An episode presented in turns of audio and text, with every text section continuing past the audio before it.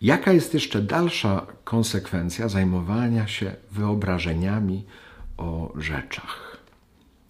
Wagriusz mówi, grozi nam pozostawanie y, w przestrzeni rzeczy stworzonych, a tym samym niemożność poznania Boga. Dlaczego? Dlatego, że Bóg jest duchem. Jeżeli pozostaniemy tylko na rzeczach stworzonych, poznanie Boga, który jest duchem, będzie niemożliwe dla nas.